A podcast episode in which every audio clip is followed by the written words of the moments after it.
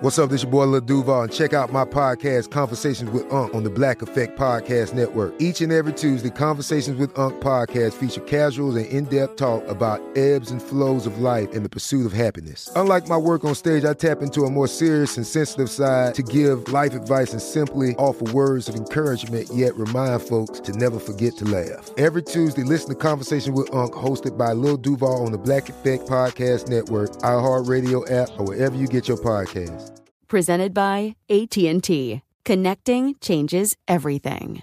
This episode is brought to you by Navy Federal Credit Union. At Navy Federal, it's been the mission to help the military community for over 90 years. And not just help them, but do everything to make sure they not only grow, but flourish. That's why Navy Federal Credit Union has all kinds of great savings and investment options, like share certificates with sky-high rates. So don't hesitate. Start growing your finances today with a variety of savings and investment options. Navy Federal Credit Union. Our members are the mission. Savings products insured by NCUA. Investment products are not insured, not obligations of Navy Federal and may lose value. Looking to step up your Mother's Day flowers? The Home Depot has an idea. Let Mom's green thumb do some digging with colorful flowers, pots, and premium soils to bring out the most in her patios, walkways, and gardens. Right now, get Vigoro potting soil, just $8.97 for strong, healthy, vibrant plants, indoors and outside. Shop our wide selection online and pick up your order in-store and give Mom the gift of a beautiful garden.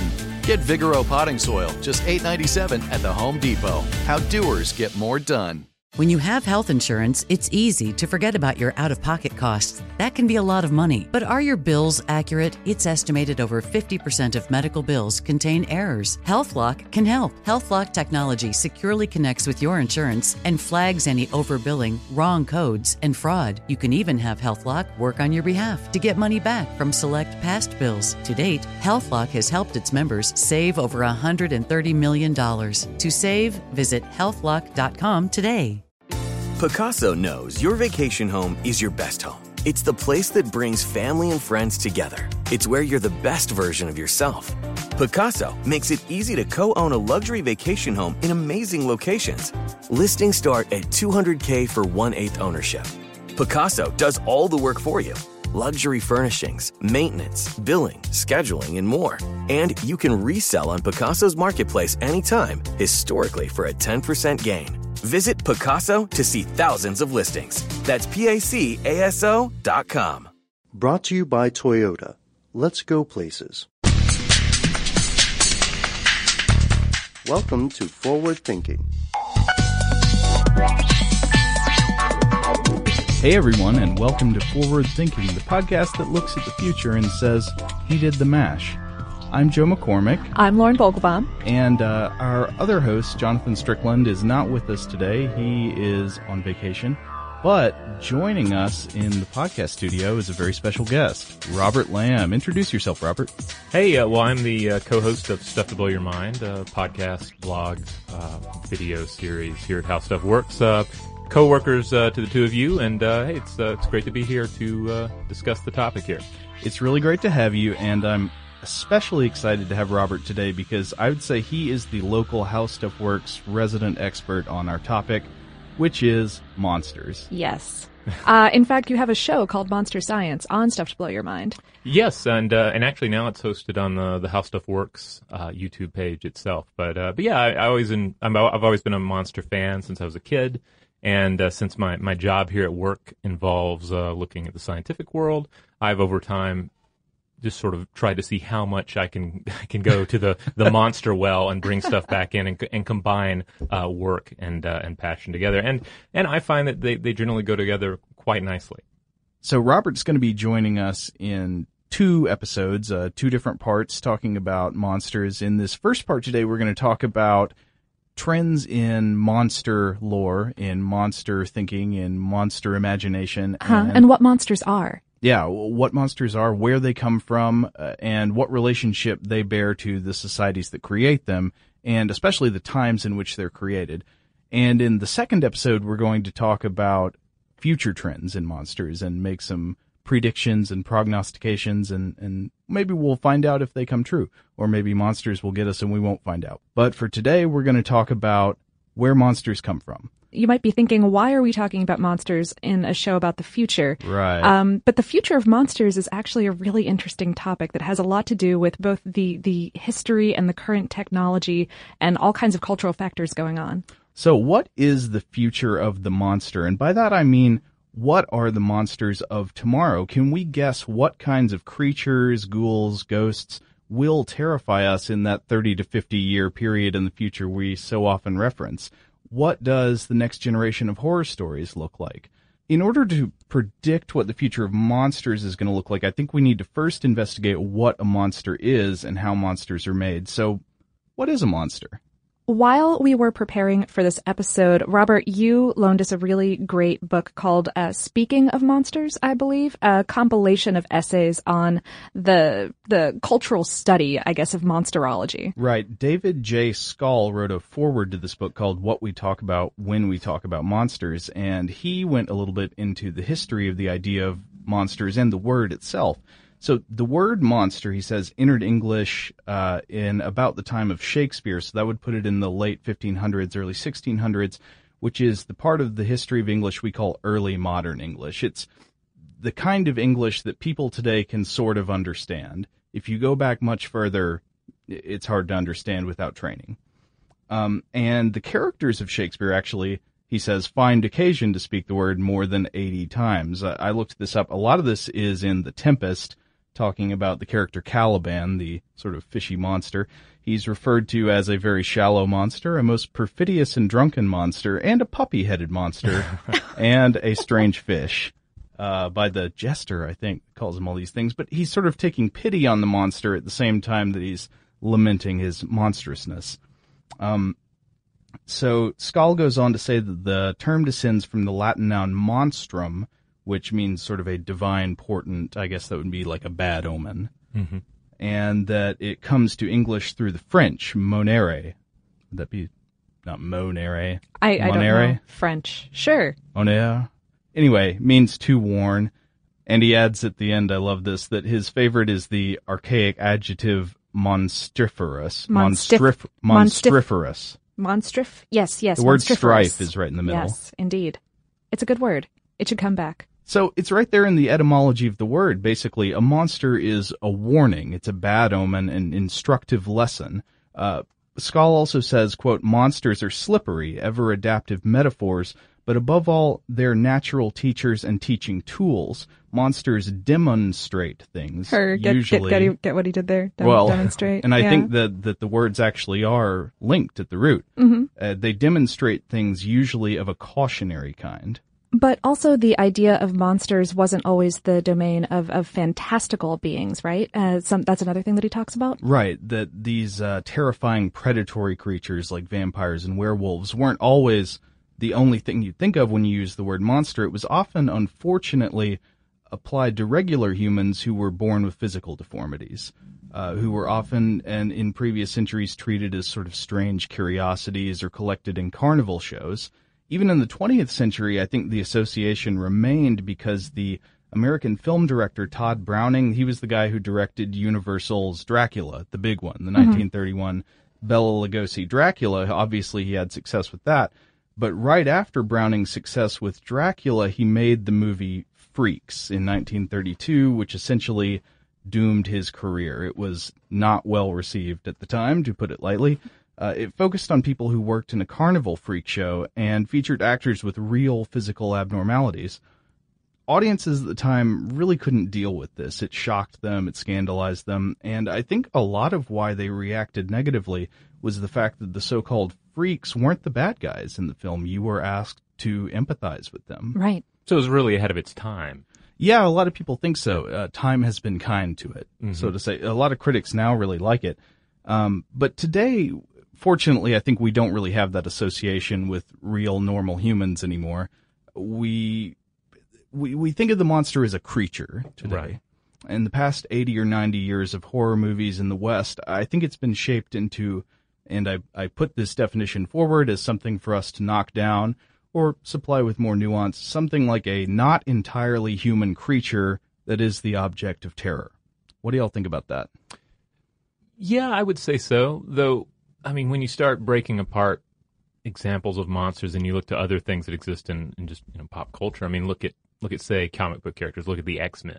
Like so many of these creatures are essentially monsters. Beast. Yeah, they're monsters. They're monstrous creatures. They're hybrids. They in their various various symbolism caught up in their design. But we don't necessarily think of, say, Wolverine as a monster. That's a good point. Maybe you would say he's not the object of terror. I don't know. There's something inherently negative about the monster. Of course, then again, you could look at all of the cutesy monsters we have today. You know, the chibi Cthulhu, stuff like that. Right. Yeah. Cute little Frankensteins.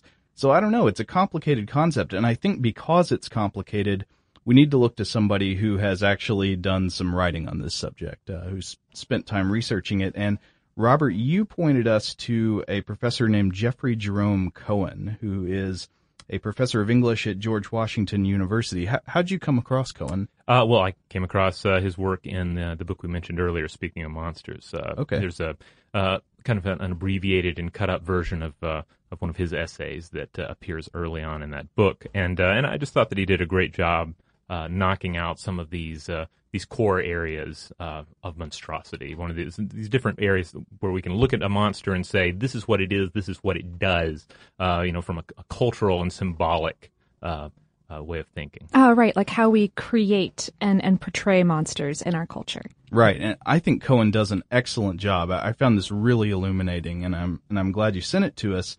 So he has 7 theses about what a monster is, what it represents, and I think we should just run through them quickly because they will help color our discussion of what the monsters of the future are going to be. Yeah. So the first one of them, and I think this is sort of a good starting ground, is that he says the monster's body is a cultural body, and I think what he means by that is that the form of the monster is not arbitrary. It's a metaphor, it's a signifier, it's a distinct product of the certain time and place in which it was created, and it actually means something. Yeah, I mean, it's very much like science fiction in that regard, because science fiction is interesting in its ability to predict what the future will be like, but it's always far more interesting in telling us what people were thinking about at the time, how they were looking into the future. What their anxieties were. Exactly, yeah. And you see that kind of those anxieties also manifested in the monster. Yeah, so his second thesis is that the monster always escapes. I actually found this the most difficult to get at exactly what his meaning was, but Lauren, I think you read something about hopelessness into this, right? Yeah, I'd call hopelessness really this aspect of what monsters are, how we use them, because the thing is that they're not as scary if they can be permanently defeated, so they always come back. You know, there's always that last scare or that possibility of a return. And they always shift through that. The kind of little back in new forms. Right. You know, so like whenever one grave closes, another opens. Yeah, maybe. Sorry. They're also right. They're changeable, and I think that that's part of the scary thing about monsters. Like you know, being that change itself is scary, so it works as that sort of metaphor too.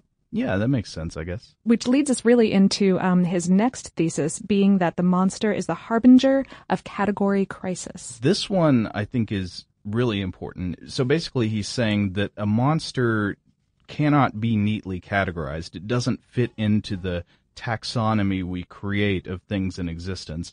It implies a mixing of classes or categories. He says that monsters are, quote, disturbing hybrids with, quote, externally incoherent bodies, a form suspended between forms that threatens to smash distinctions. And I think this rings very true to me. I sat there trying to think about monsters, and almost all popular monsters I can think of represent some form of deep category confusion. So all undead creatures, ghosts, vampires, zombies, mummies, whatever you can think of, they confuse categories of life and death. They violate our taxonomy of life. Animal hybrid monsters like werewolves confuse the categories of the sapient human on one hand and the mindless beast on the other.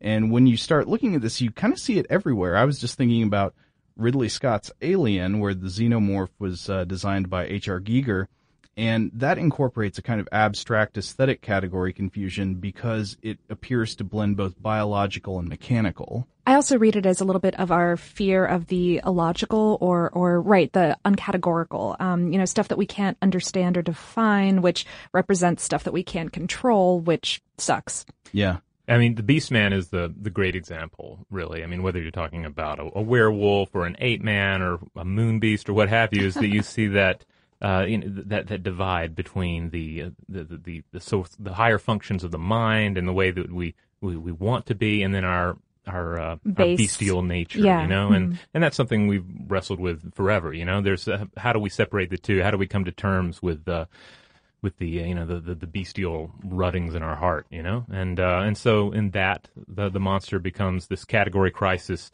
in another flesh, but also within our own flesh and within our own experience. Yeah, I think it makes sense that category confusion like that causes fear, because we have these heuristics for how we deal with things in the real world. You encounter a problem, and if you can quickly categorize it into something you've dealt with before, you probably have a set of rules established on here's what I do when I meet A, but if you meet A mixed with B, you can't use either set of rules. And also frequently our internal problems or internal conflicts are a lot less easy to ascribe to a single, you know, to see in a black and white kind of way. Yeah, totally.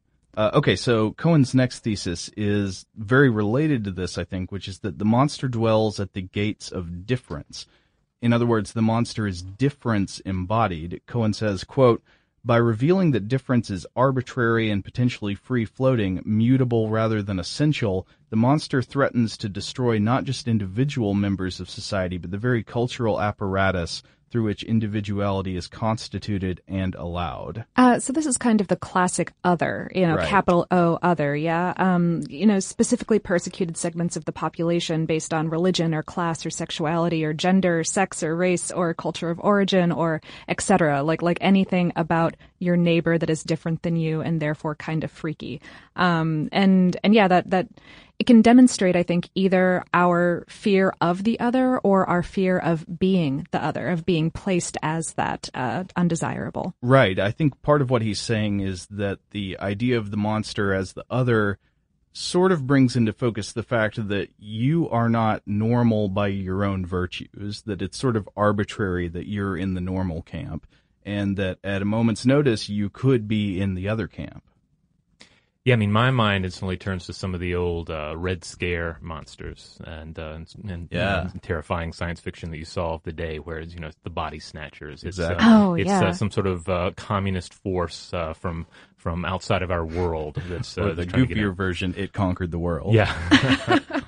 And another thing I love about this is just the idea of monsters sort of emerging at these kind of fault lines in our culture, you know, these, which brings to mind some of the theories I've read about serial killers, particularly in the United States, where you see the trend rising in the 60s, obviously a time of great social change, peaking in the 1980s, where still you have change taking place, technological change, culture is changing, everything seems to be, you know, we're still sort of clinging to that idea that the future is going to live up to our expectations, and then it begins to fall off. And then, but then at the same time, you also see, you know, if you want to go with sort of the media view on serial killers, you see fewer slasher films. You see the psychotic in the woods with the knife sort of falling out of favor, and you see the more purely monstrous ideas coming to light in cinema. Totally, yeah. So the next thesis is that the monster polices the borders of the possible. I think we are all pretty familiar with this. It's simply that the monster is at the edge of knowledge. It's border patrol. Yeah, it's exposing the danger inherent in being curious or in questioning standards or in stepping outside of convention, you know, off the path, to take the classic fairy tale kind of look at it.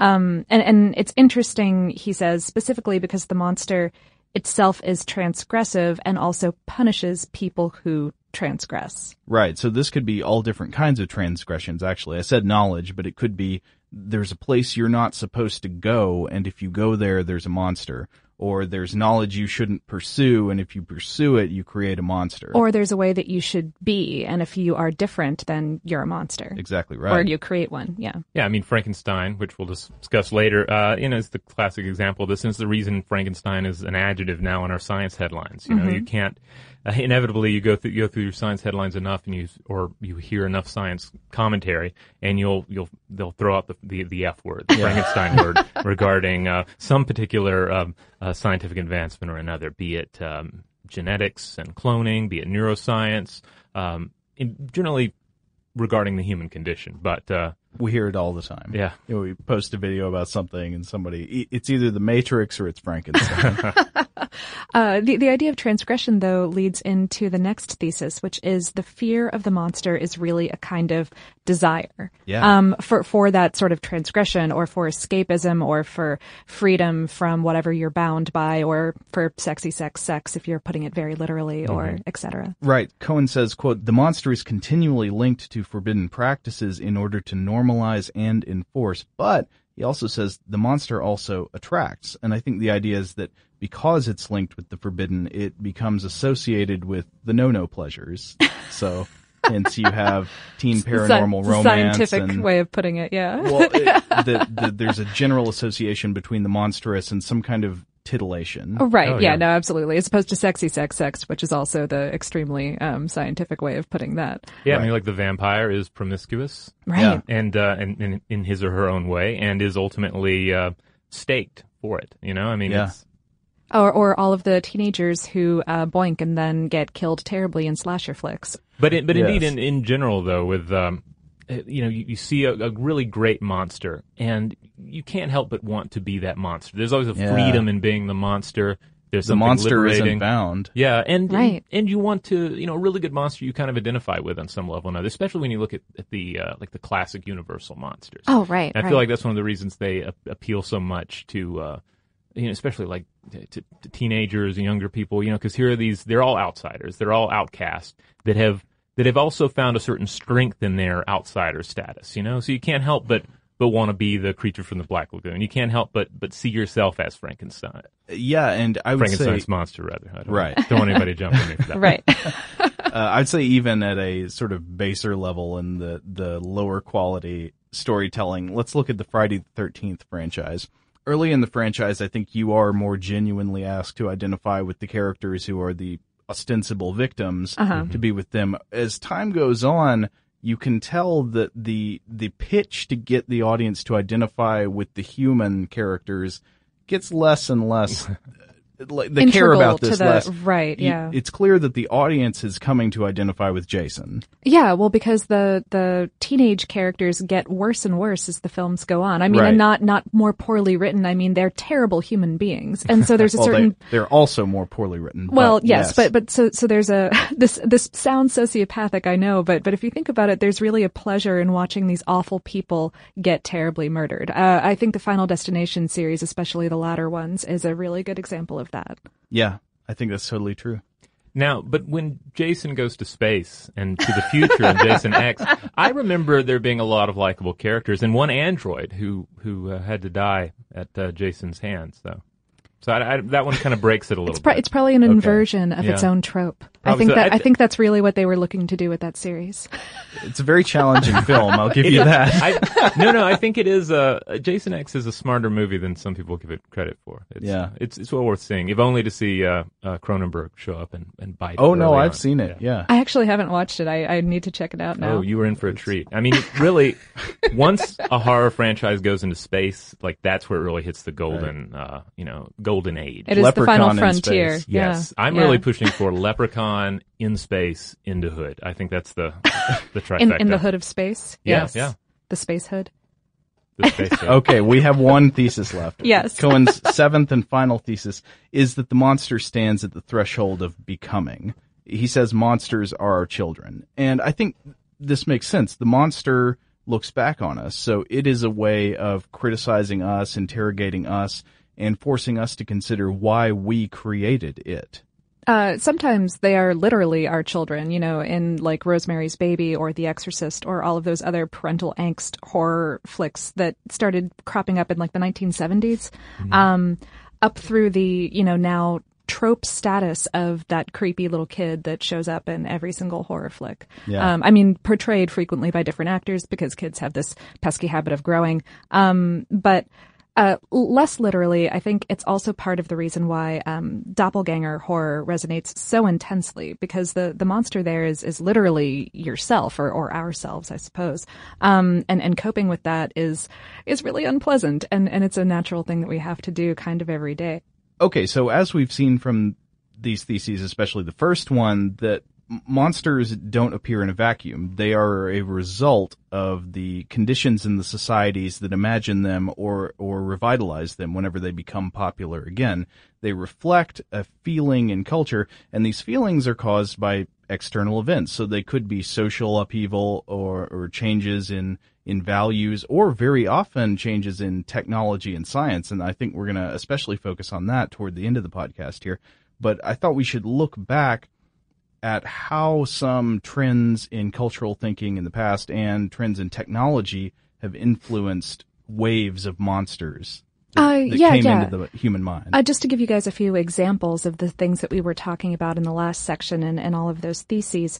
So going all the way back to ancient myths and folklore, you know, it's stuff that had come out of every culture from 4,000 years ago and beyond. Basically, as long as people have been writing stuff down, they have been writing about monsters. And a lot of the time in the distant past, it was a lot of like force of nature kind of stuff, or that uncategorized beast sort of thing, a chupacabra or the lamia, which was one of the precursors to the vampire, and Wrath of the Gods kind of stuff, like people being punished by being turned into monsters. Yeah.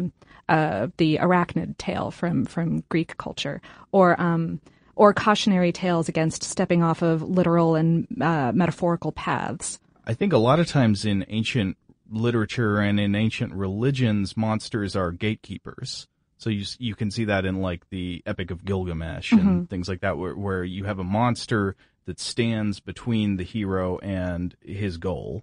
Yeah, yeah. Or you know, as something that's a physical representation of a disease that wasn't understood at the time. Oh, yeah. Or of course, the other big one, neighboring cultures being made monstrous. Like I read somewhere, I think in one of, I think in this book, something about the Cyclops supposedly being a neighboring culture to Homer, and that he was kind of saying something really racist.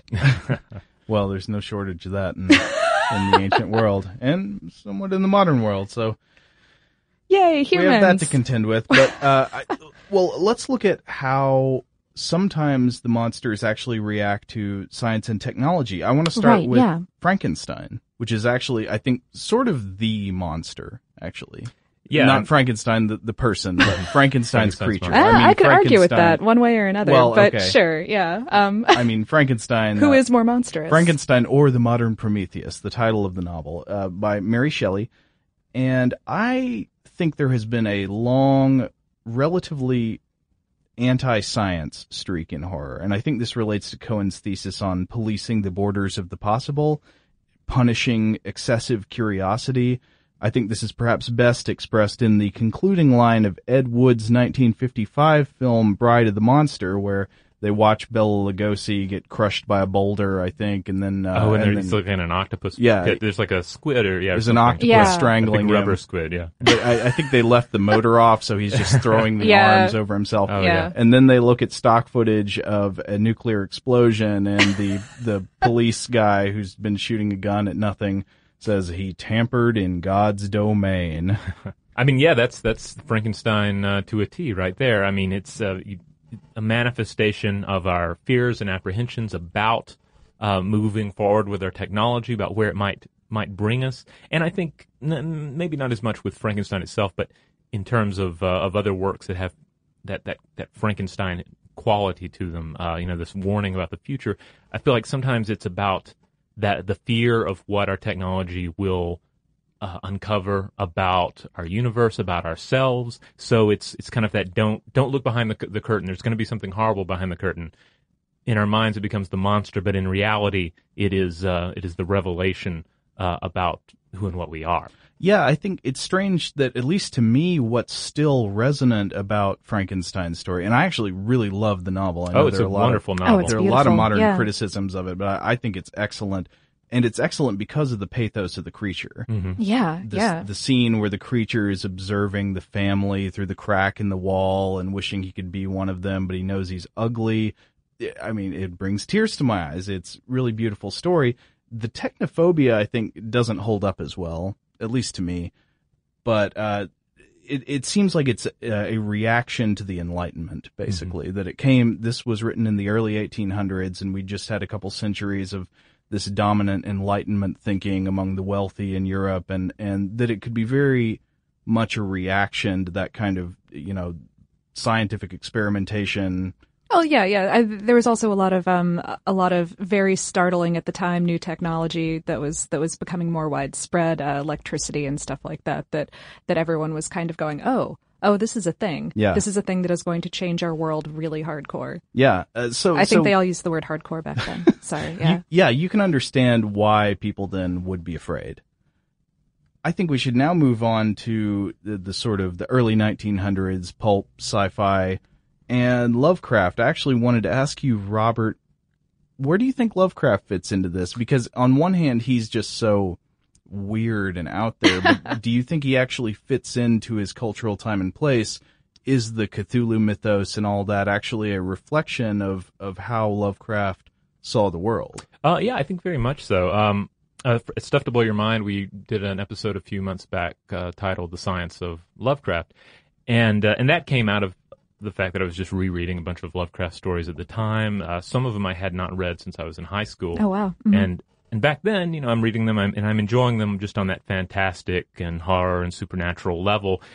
And now I'm rereading them, you know, a couple decades later with a little more science under my belt. And I'm noticing, you know, that he's mentioning Einstein. He's mentioning some of the scientific theories of the day. And so we did this episode. We interviewed S.T. Joshi, who's one of the world's preeminent Lovecraft experts, just can rattle off encyclopedic information, dates, and all the fine details just off the top of his head, and got him talking about science and Lovecraft. And indeed, you see a lot of science in his work because Lovecraft, in addition to writing these fantastic stories, he wrote about science. He was always intrigued by science. He kept abreast of all the scientific headlines popping up in the day, and his work is, I mean, so much of it is essentially science fiction. You have, sure, fantastic monsters popping out of the woodwork, but in many cases they are grounded in some sort of extraterrestrial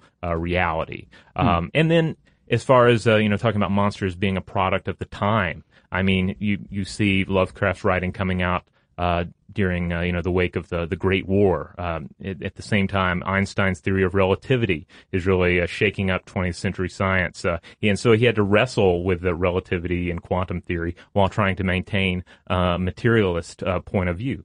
You look at works like 1931's *Of the Mountains of Madness*, and here you see him drawing on his scientific fascination with the Antarctic and scientific discoveries that were coming out of what was the last genuinely unknown terrain on Earth. So even though it's easy to ignore the science in Lovecraft, I think it's all there. I mean, it's right there in the foundation of most of his stories, really. Yeah, I think that was another time of intense intellectual turmoil. You know, indeed, sort of the modernist period. People didn't know where the intellectual world was headed, especially with, as you say, relativity and quantum theory. I mean, those are strange things today, and now they're very well accepted. Back then, when they were new, I don't know what you'd make of them. But hey, speaking of 1931, coincidentally, that is also the year that Browning and Lugosi's Dracula and Whalen Karloff's Frankenstein came out, which kicked off that entire big-budget monster movie treatment. Yeah, I would cite probably this year as the beginning of contemporary monsterdom. Yeah, so strangely enough, like I had never put that together before I was doing the research for this show. Yeah, you kind of don't think of those two worlds meeting, right? Yeah, but there like they are, existing on separate planes. Yeah, and I would kind of argue that in those very first two movies that our monsters weren't as sympathetic to start out with. You know, they were pretty monstrous. They were doing the mean stuff, and it was a lot easier to sympathize with their victims. But it's super interesting to me that over the next few decades, they would definitely, like you were saying earlier, Robert, become more the heroes than the villains of these pieces. You know, of course, leading to like the complete inversion of those monstrous others with stuff like The Munsters and The Addams Family coming out in the 1960s. You know, we were inviting them literally into our homes. That's great. I've never thought of that. Oh, yeah. I mean, you look at that first Frankenstein film, and if you're coming into that, I think all of us here, we probably saw that Frankenstein before we read the book. But if you were coming into that movie from the book, I mean, it's almost insulting how off it is, because here's this just lumbering Neanderthal basically kind of, stitched together from corpses, as opposed to this French speaking, brilliant philosophic monster that you encounter in the books. And he was easier to identify with when he identified with Satan from Paradise Lost. Exactly, yeah. I mean, as do we all, right? Well, there's a strong case to be made there. I mean, there's a classic monster essentially. Oh yeah, absolutely. Yeah, I myself am hell. And like you were saying, Lauren, you see that evolution coming out of these two films as Dracula becomes more and more relatable, and Frankenstein's monster becomes more and more relatable. And with Frankenstein, you see that the scales tip, especially with some of the Hammer films that came out, where Frankenstein, Victor Frankenstein, is himself essentially a monster. It's like the films are more about how horrible Frankenstein is than his creation. Oh, absolutely. Yeah. Yeah. Okay, so after the Universal monster movie and simultaneous to all of this kind of stuff that we've been talking about, afterwards, we had, of course, the Atomic Age. Right, and I think this is a very direct response to scientific frontiers. Oh, yeah. It's pretty obvious. So, I mean, we split the atom. I mean, right. Yeah. So between World War II between World War II and the countercultural revolution, horror was dominated by Atomic Age monsters. So this would be between the late 40s and the early 60s, most of the 50s. Horror movies were based on fears about nuclear experimentation causing mutations, so you get movie after movie after movie about giant mutated bugs, giant mutated crabs, lizards, shrews.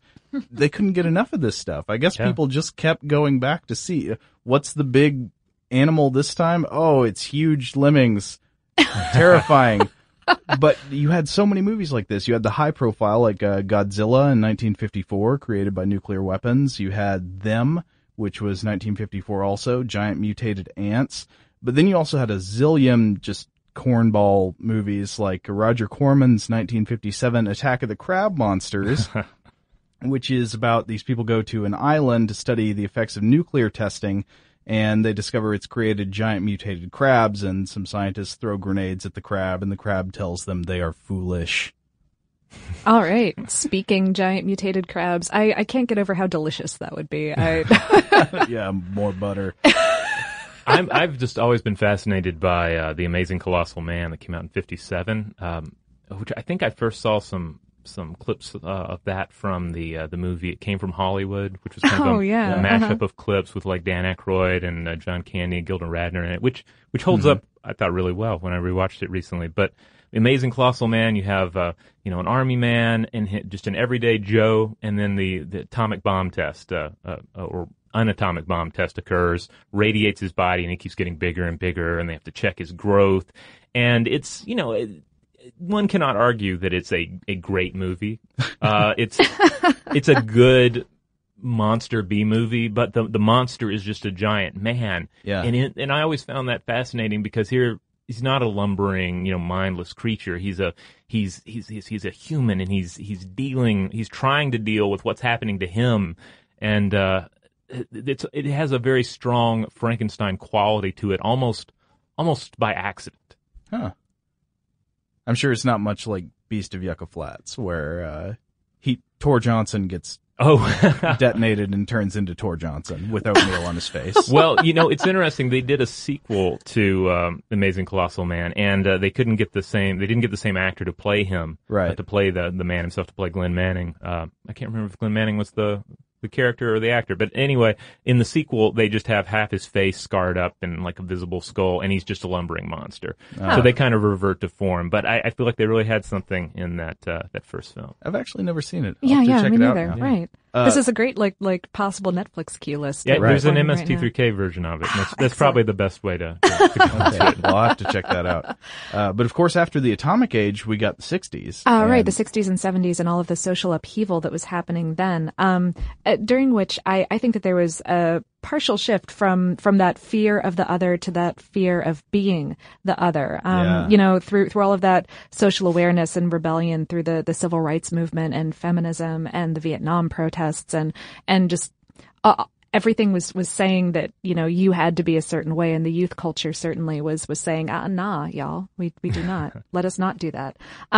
So, you know, there we started seeing the monster beginning to be the protagonist, especially in the 1980s on with Francis Ford Coppola's Dracula and Anne Rice's Louis and characters like that who were way more sympathetic than even the pretty sympathetic human characters that were running around with them. Now, a horror film from that era that I've found really interesting is one titled Blue Sunshine. Have you seen this one? I have not, I know actually. That one. Yeah, it's that's a great one because it's the aftermath of the 60s. Right, the past coming back to haunt you. Yeah, the past coming back to haunt you. These individuals who took LSD during the the good times during the social upheaval of the 1960s, and now they've moved on. A lot of them have normal jobs. They're trying to have a family. They're trying to just be a part of the system as opposed to escape from it. And the LSD that they took decades earlier is suddenly kicking back in and turning people into monsters. Yeah. And it's an interesting concept that does play into our cultural fears and our scientific fears as well. You know, what are we doing and what have we done to the basic human proposition? Yeah, I can see that. There's also in there something about the fear of the sort of medicalizing or pharmaceuticalizing of American culture. I mean, there's plenty of fear to go around about that. Mm-hmm. Oh yeah, I feel like there's definitely a whole subgenre of just sort of pharmaceutical horror. And in a podcast where we're talking about what the future holds for us, in terms of our monsters, I feel like we're only going to see more and more of that. Yeah. Okay, I've got one more trend I'd like to talk about, and then we can shift to what's the future hold. But the last trend I want to talk about is the most recent one in my mind, which is what I would call e-horror. It's fairly recent, I would say, in the 90s and 2000s, though I think Lauren has a bone to pick about that. But it seems to have mostly come to America and the West through Japanese horror. And the monsters of this type, in one sense, I think are fairly conventional, malevolent ghosts or wraiths. But what's unique is their association with technology and electronic media. They seem to associate themselves with and invade your safe spaces by way of electricity, radio signals, videotapes, computer networks. I would think of stuff like The Ring and things like I watched a horrible American remake of a Japanese movie called Pulse. Mm-hmm. This was recently. Also, let us not forget fear.com. Yes. Oh, God. Fear.com. Oh, Pulse they come get you through your cell phone. It's just unbelievably bad. But this is a trend, at least, that we can see, because I can remember when I was a little kid, I associated ghosts and monsters inherently with things that were sort of more ancient and more natural. So the woods or an old house, those were places that could be full of ghosts.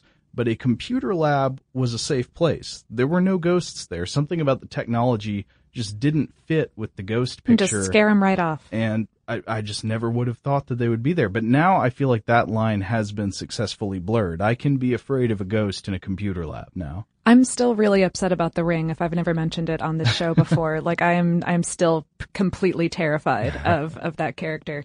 Though, yes, my bone to pick with this is that I don't think it's a wholly new thing, but rather an extension of a bunch of previous technophobia kind of stuff. Like going back to what you were even saying, Joe, about Frankenstein, and also looking at what sci-fi horror writers in particular were doing with like intelligent and monstrous machines, like Bradbury back in the 1940s, or Harlan Ellison in the 1960s, or Stephen King in the 1980s. Let us not forget Maximum Overdrive. Or let us forget it entirely. Plus what writers like William Gibson and Cronenberg were doing with the whole soul in the machine more than ghost in the machine kind of concept starting in the 1980s. So I think this e-horror trend is more of a just a new twist or a new combination of that good old anxiety about death with anxiety of these specific new technologies. And once you get into the virtual realm and even just the internet itself, you just see, a transposition of the sort of same idea of we have these accepted pathways in life and in culture and in technology, and you stray from that path at your peril. You know, the guy walking between towns at night, if he gets off the beaten path, he may be eaten by a monster, and you see that with the internet. You know, you go to the secret forbidden website. Right, exactly. Yeah. It's all if you go to the dark web, you know? Then and then something out there might come for you. So it's the FBI. Indeed. I mean, there's a lot of shadow. There's a lot of room for the monstrous, even just on the modern internet. And then when you start looking ahead, you know, imagining the so-called Internet of Things, and imagining we are potentially giving all the horrors of the internet the ability to actually crawl out of our machines and, and come slobbering out of our 3D printers and find its way into our bed. Yeah, and not even to mention the fact that we are inviting all of this technology that most of us on a personal basis don't understand how it works into our homes and into our beds and into our very private lives. Now, one thing I want to just throw in here that I think is key to understanding monsters and thinking about monsters is that you can have a monster like Frankenstein's creation that is just superbly crafted and has a lot of thought put into it and is really just this philosophical entity, and you can learn a lot from it. You can sort of hold it up to the light and reexamine human culture and your own role in it and the future of humanity. You can write many deep essays about it. Yeah. But you can also hold up a really bad monster, like a monster just made on the fly for no money with limited FX budget. And that Toxie monster, and that monster can be just as fascinating. And a part of that is just because we've talked about already about the myth, the folklore, the cultural crisis that's bound up in the creation of all these monsters, and you end up with all this symbolism. And so you can just accidentally almost subliminally create a monster that is just, stupid as all get out or based on every cliche in the book. But if it's turned just the right way, it can just be so fascinating. Just as relevant, right? Yeah. Absolutely. Okay, and so unfortunately we're going to have to stop there for today. But join us again next time on our next podcast with Robert, when he will help us predict the future of monsters and take what we've learned this time and see where we're going to go down that dark and scary path. Make some terrifying extrapolations. If you want to get in touch with us, you can search for us on Facebook or Twitter. We're on there, on Google Plus also. Or you can email us at fwthinking@howstuffworks.com. And we will talk to you again really soon. For more on this topic and the future of technology, visit forwardthinking.com.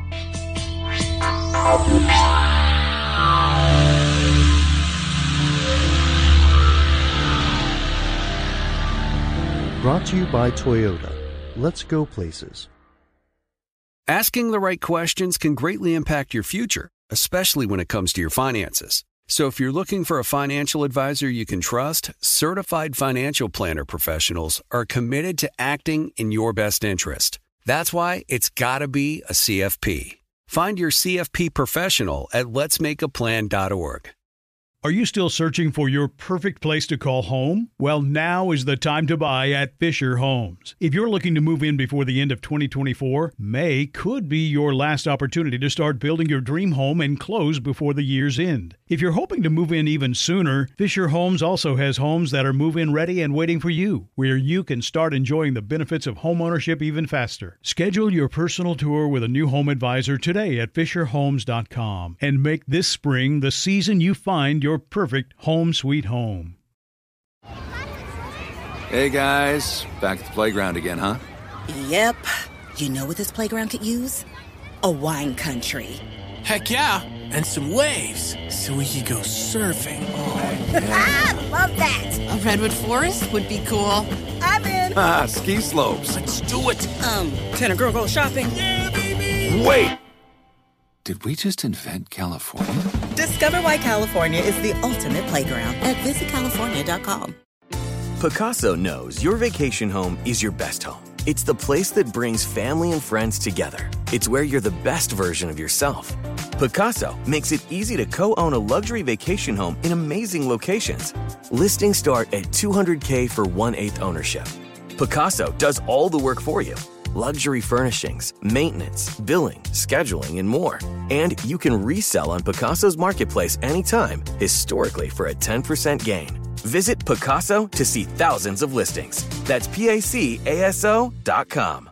If a new house is on your wish list in the next 5 years, grow your savings faster and experience your dreams with an Ohio Homebuyer Plus account from Kemba Financial Credit Union. A savings account specifically designed to save for a new home where you can earn 7% APY, a $500 matching bonus, and a $1,500 mortgage closing cost credit. Learn more at Kemba.org. Offer expires March 31st, 2025. APY equals annual percentage yield. Restrictions apply. NMLS 292230. Equal housing lender. Federally insured by NCUA.